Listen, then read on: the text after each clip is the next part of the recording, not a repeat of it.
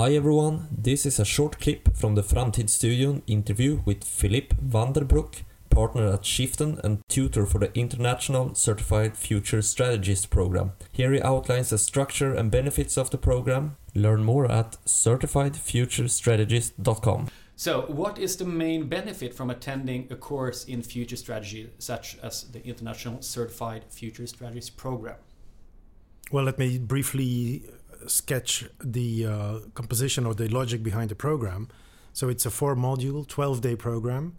And um, so we have each module taking three days.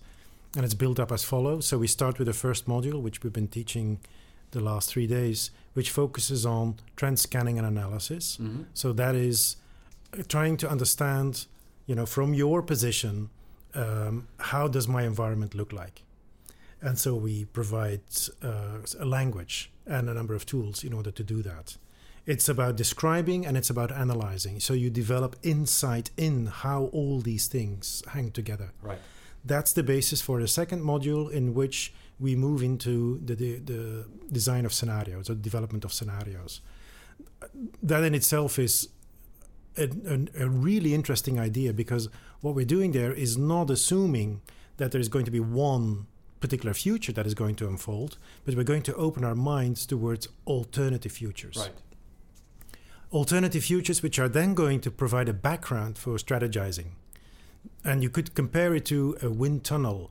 You know, aeronautic engineers, they develop these kind of scale models, they put it in a wind tunnel and they see whether it is holds oh. up yeah. against extreme stresses. That's basically the same idea. So in the third module, we're going then to make the link between the scenarios and the actual strategizing. And so the strategizing meaning, you know, what kind of things can we do as an organization in order to become more viable or competitive or have more societal impact or whatever our mission or purpose is.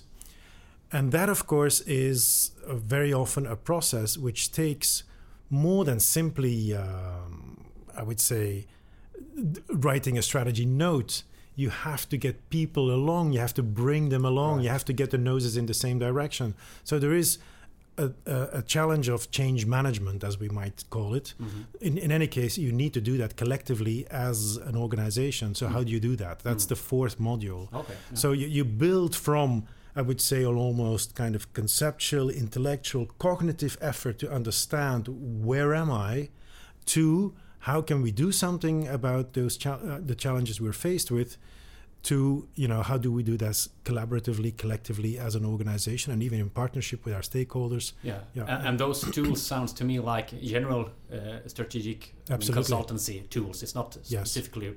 for future analysis. I mean it, it, it's for anybody who works with people trying to make change. Absolutely. Yeah, yeah.